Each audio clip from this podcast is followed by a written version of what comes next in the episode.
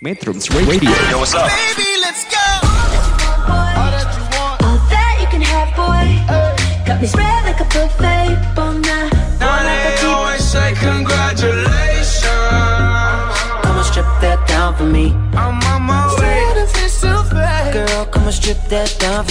yeah. Radio. Media terintegrasi. Jangan bosan simak terus berbagai program yang asyik live only at Metrum Radio, media terintegrasi kaum muda dalam jelajah komunitas. Take care guys, salam dari saya Leona Triono di Washington DC. Metrums Radio. Cause I can't get crazy. Media terintegrasi kaum muda. Halo Sobat Metronom, it's me Yuni. Kali ini aku akan membahas tentang salah satu budaya yang ada di kota Bandung. Kota Bandung selalu menjadi pilihan utama dalam berwisata baik bagi penduduk Jakarta dan sekitarnya. Tidak hanya dekat dan sejuk, Bandung juga mempunyai banyak pilihan wisata yang menarik seperti Salah satunya Saung Angklung Mang Ujo. Saung Angklung Mang Ujo berdiri pada tahun 1966 oleh Ujo Ngalagena atau juga dikenal sebagai Mang Ujo bersama dengan istrinya bernama Uum Sumiati dengan tujuan untuk melestarikan seni dan budaya tradisional Sunda. Ujo Ngalagena adalah seorang seniman angklung yang berasal dari Jawa Barat nih. Lahir pada tanggal 5 Maret 1929. Ujo Ngalagena adalah anak keenam dari pasangan Wiranta dan Imi. Ujo Ngalagena sudah mengenal kesenian angklung dengan akrab sejak berumur 4 tahun sehingga tidak heran bila Ujo Ngalagena sangat mencintai kesenian ini sampai akhirnya mendirikan Saung Angklung Ujo.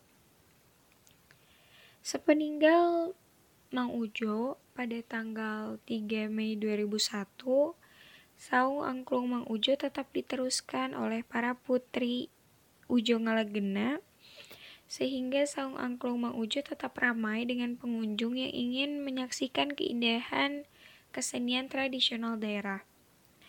Lalu apa sih pertunjukan yang dapat kita saksikan di Saung Angklung Mang Ujo? Yaitu yang pertama ada demonstrasi wayang golek. Pementasan sandiwara boneka kayu khas Sunda yang mirip badan manusia lengkap dengan kostumnya. Setiap pementasan wayang golek selalu ada pesan moralnya. Yang kedua yaitu helaran. Helaran biasanya dimainkan untuk upacara tradisional hitanan dan upacara panen padi karena bertujuan untuk menghibur dan bersyukur kepada Tuhan Yang Maha Esa. Musiknya bersifat semangat dan riang. Angklung yang dipakai untuk helaran adalah angklung yang bernada pentatonis. Yang ketiga ada tari topeng. Tarian khas Cirebon yang ditarikan oleh perempuan ini pertama-tama mereka akan menari tanpa menggunakan topeng.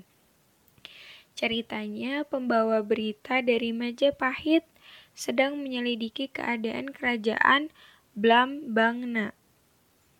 Blambangan.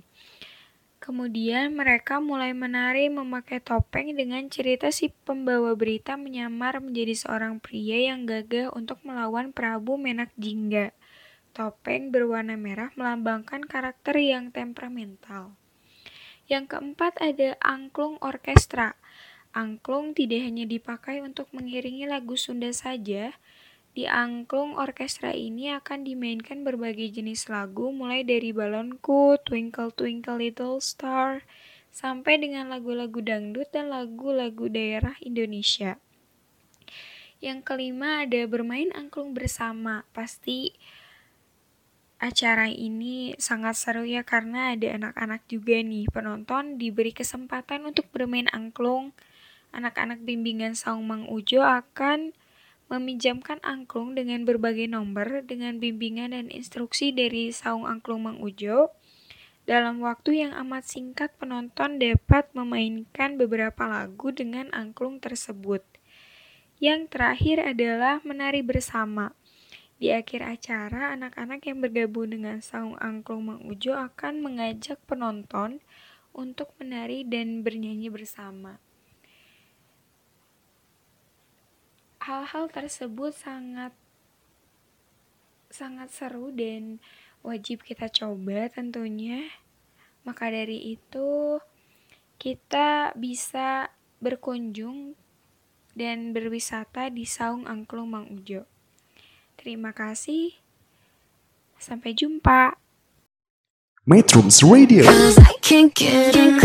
media terintegrasi kaum muda. Can't get enough.